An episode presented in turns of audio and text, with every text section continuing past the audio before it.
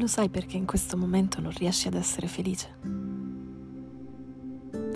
Perché non hai imparato ad amare te stesso. E per farlo desideri rinascere nei panni di un'altra persona. Speri di diventare come quella persona e di buttare via ciò che sei ora. O sbaglio? Sai, per quanto tu voglia essere quella specifica persona, non puoi rinascere nei suoi panni.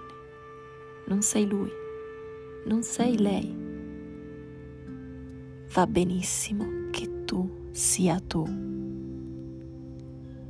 Però questo non significa che vada bene essere così come sei. Vedi, se non riesci a essere davvero felice, chiaro che le cose non funzionano nello stato in cui sono. L'importante non è ciò con cui si nasce, ma l'uso che si fa di queste risorse. Sai cosa devi fare? Devi soltanto mettere un piede davanti all'altro, senza fermarti.